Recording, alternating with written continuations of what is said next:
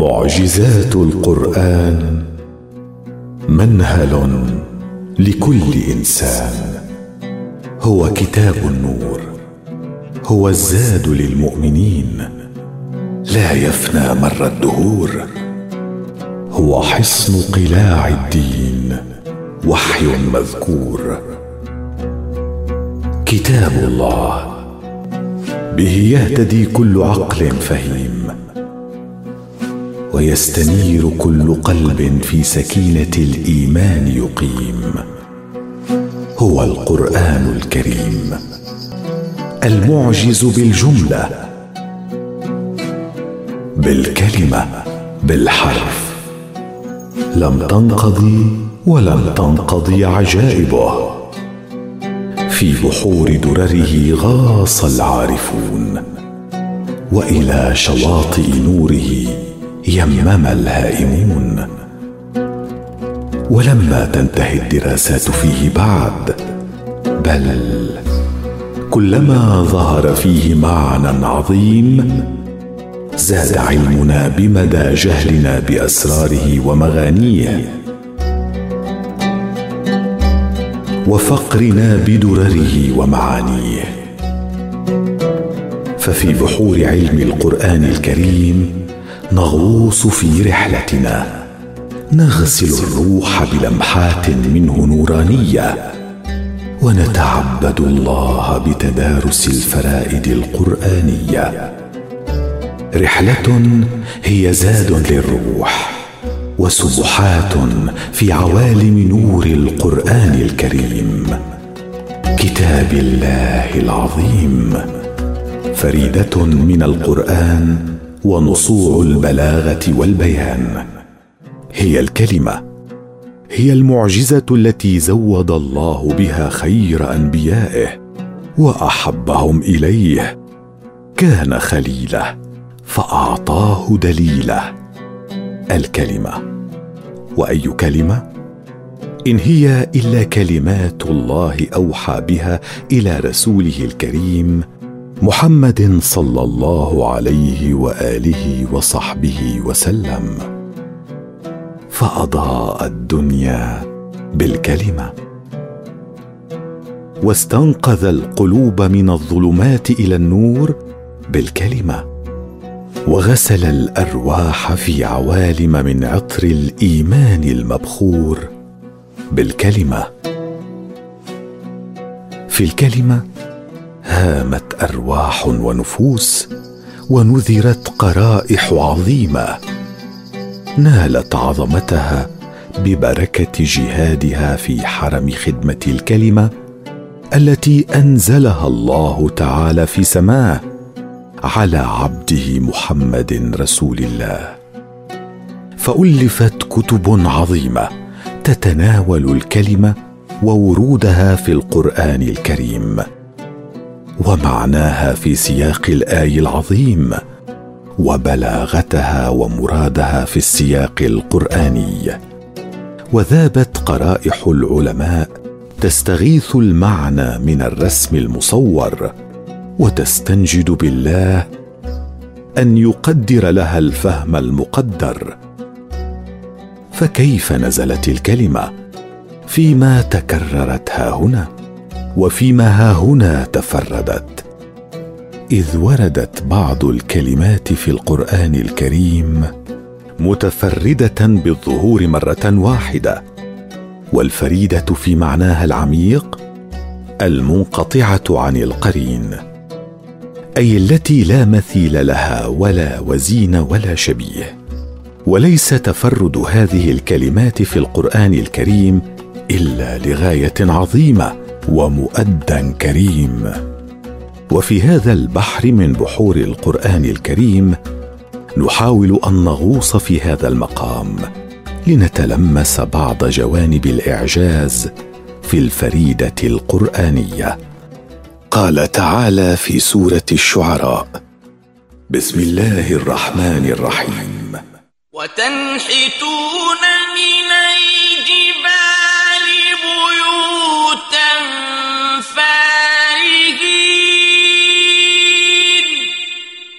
صدق الله العظيم. الفريدة القرآنية التي نتحدث عنها هي فارهين. قيل في معناها في السياق أي أشرين بطرين. والفره أي الفرح وشدة النشاط. وقيل أي حاذقين بصنعها ونحتها. وقيل متجبرين. فلماذا آثر الذكر الحكيم هذه الفريدة دون غيرها من الألفاظ؟ الآية تتحدث عن قوم ثمود الذين خبروا النحت في الجبال وكانوا أشرين بطرين بهذه الصنعة ويستطيلون بالإعجاب بأنفسهم لهذه البيوت المنحوتة في الجبال وجمالها. وهذه الكلمة أقدر على الإحاطة بكل هذه المعاني مجتمعة. فلنحاول أن نضع كلمة من المعاني دونا عن فارهين. معجبين مثلا لا تدل على التكبر والاستعلاء والبطر. متجبرين فيها معنى الجبروت والتسلط والقوة من دون الإعجاب وما إلى هنالك. فالفريده فارهين ضمت إليها كل معاني الألفاظ الأخرى ولأصوات الحروف وكنهها أسرار أيضا. ولا يمكن أن نغفل هنا قدرة وميزة السبك الصرفي أي اسم الفاعل فارهين على الامتداد بمساحته حتى يحوز كل المعاني.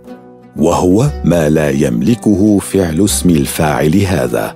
ففره من باب كرم هي بمعنى حذق. ومن باب فرح هي بمعنى أشر وبطر. كما وتدل هذه الفريدة على تفرد ثمود بهذه العمارة في الجبال. فهم تقدموا على قوم عاد الذين تفردوا بالبناء في كل ريع عابثين. أما قوم ثمود فيبنون متجبرين اشرين بطرين ويتكلفون عناء نحت الجبال التي تتطلب جهدا مضنيا ليستعلوا ويستكبروا. ففرادة الحال انعكست في تفرد اللفظ في هذا الموضع من القرآن الكريم. وانظر ما يحمله جرس حروف الكلمة مع حروف المد فيها من عجب وتضخم للذات التي استعلت واستكبرت عند قوم ثمود. وكيف تحمل الراء التي يتكرر ارتجاج اللسان أثناء لفظها تكرار الفعل لدى قوم ثمود واستمرارهم بالفعل تاكيدا علة كونه متعمدا منهم متاصلا في ذواتهم. معجزات من الصورة في الآية والسورة. لم ينزل القرآن العظيم على رسول الله الكريم محمد صلى الله عليه وآله وصحبه وسلم. إلا وقد هامت عقول العلماء تتدبر معانيه وتستقصي مغانيه وتفيد من ينابيعه وتستغني من بحوره.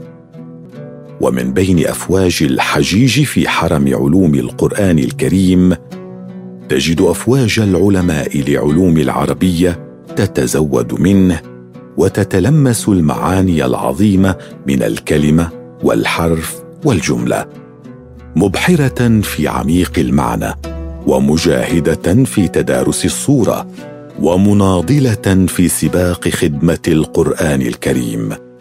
فدرسوا الصورة في القرآن الكريم حتى لكأنهم وقفوا أمام علم جديد أذهلهم بسبكه وإبداعه. وهيم أفئدتهم وأرواحهم في عوالم عظمته. ومن الصور نستعرض ما ورد في سورة الحج. بسم الله الرحمن الرحيم. ومن الناس من يعبد الله على حرف ف أصابه خير اطمأن به. فإن أصابه خير اطمأن به. وإن أصابته فتنة انقلب على وجهه خسر الدنيا والآخرة. ذلك هو الخسران المبين. صدق الله العظيم. تصور الآية حال تزعزع عقيدة من لا يؤمن بصدق وعمق أو من يؤمن وفي قلبه شك وريب. فإن أصابه خير استقر وإن أصابه أمر شديد فيه امتحان له انقلب على وجهه.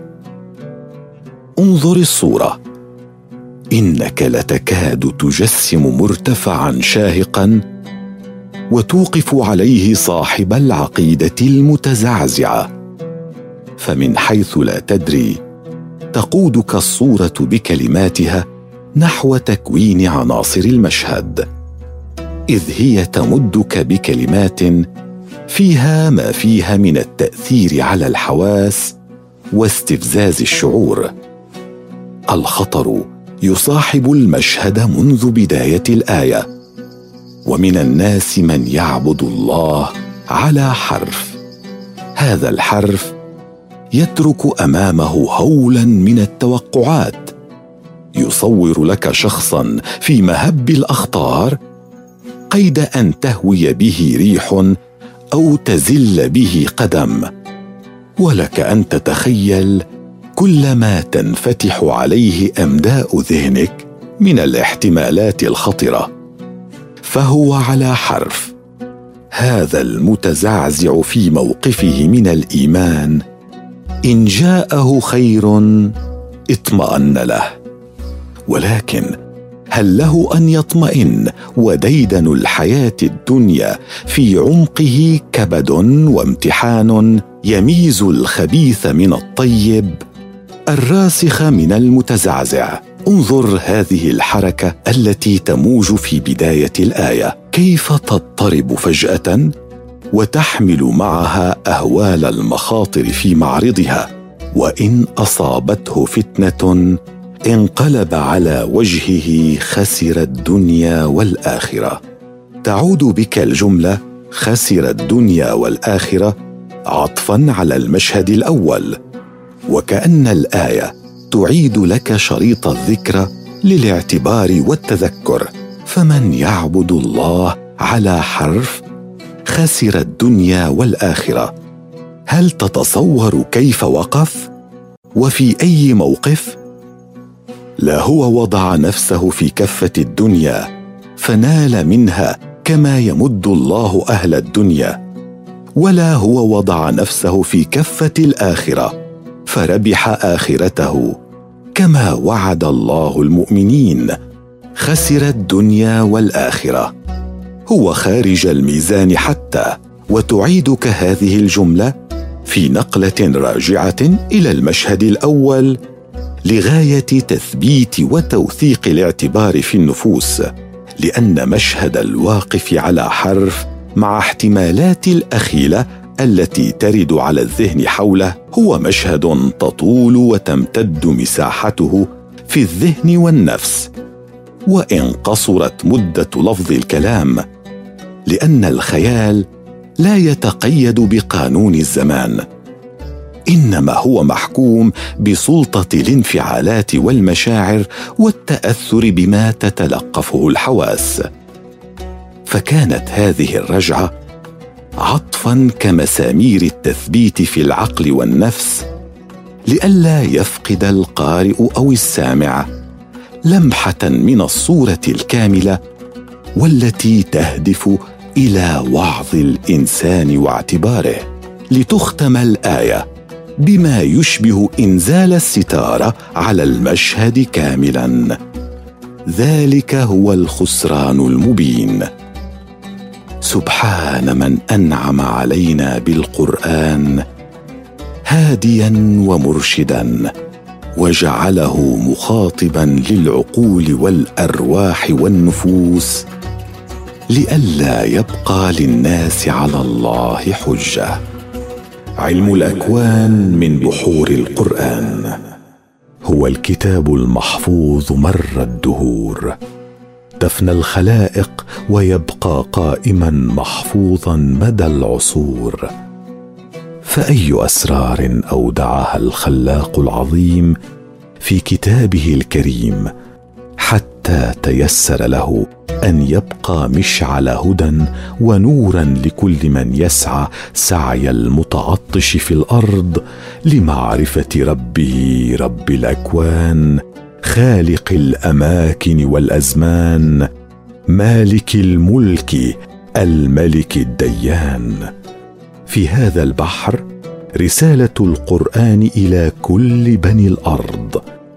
رسالة يلتقطها قلب فقيه لعالم نبيه إن شاء أن يهتدي في عظمة الخالق وإبداعه. ففي القرآن الكريم ما أدهش علماء الكون الذين ما زالوا يدرسون عجائب الأرض والأفلاك فإذا ما قضوا عشرات أو مئات السنين ساعين باحثين ووصلوا إلى حقيقة علمية بجهود كبيرة وحثيثة. تجلت بعض عظائم القرآن الكريم فوجدوا أن ما سعوا إليه يستقصونه قد أخبر عنه عالم الغيب العظيم في قرآنه الكريم. الأحجار الكريمة. فلنتأمل قوله عز وجل في التنزيل العزيز. بسم الله الرحمن الرحيم. فيهن قاصرات الطرف لم يطمثهن انس قبلهم ولا جان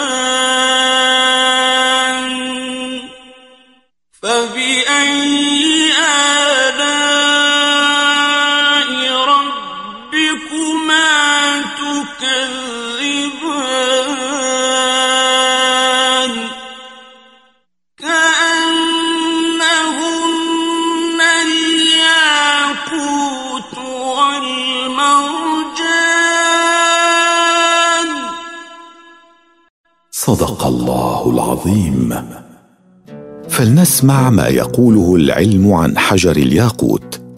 الياقوت يتميز بدرجة حرارة عالية من الشفافية ويأتي كلام العلماء متفقا مع ما ورد في القرآن الكريم وجاء شرحه في الحديث النبوي الشريف في قول رسول الله صلى الله عليه وآله وصحبه وسلم إن المرأة من نساء أهل الجنة ليرى بياض ساقيها من وراء سبعين حلة حتى يرى عنها. يقول العلم الحديث إن من أهم خواص الياقوت ما يمتاز به من شفافية عالية. لذا فكلما كان الياقوت شفافا ازدادت قيمته. ومن أجل ذلك أيضا تعد الشفافية عاملا مهما في تقدير قيمة الجواهر والحلي. معارج الروح.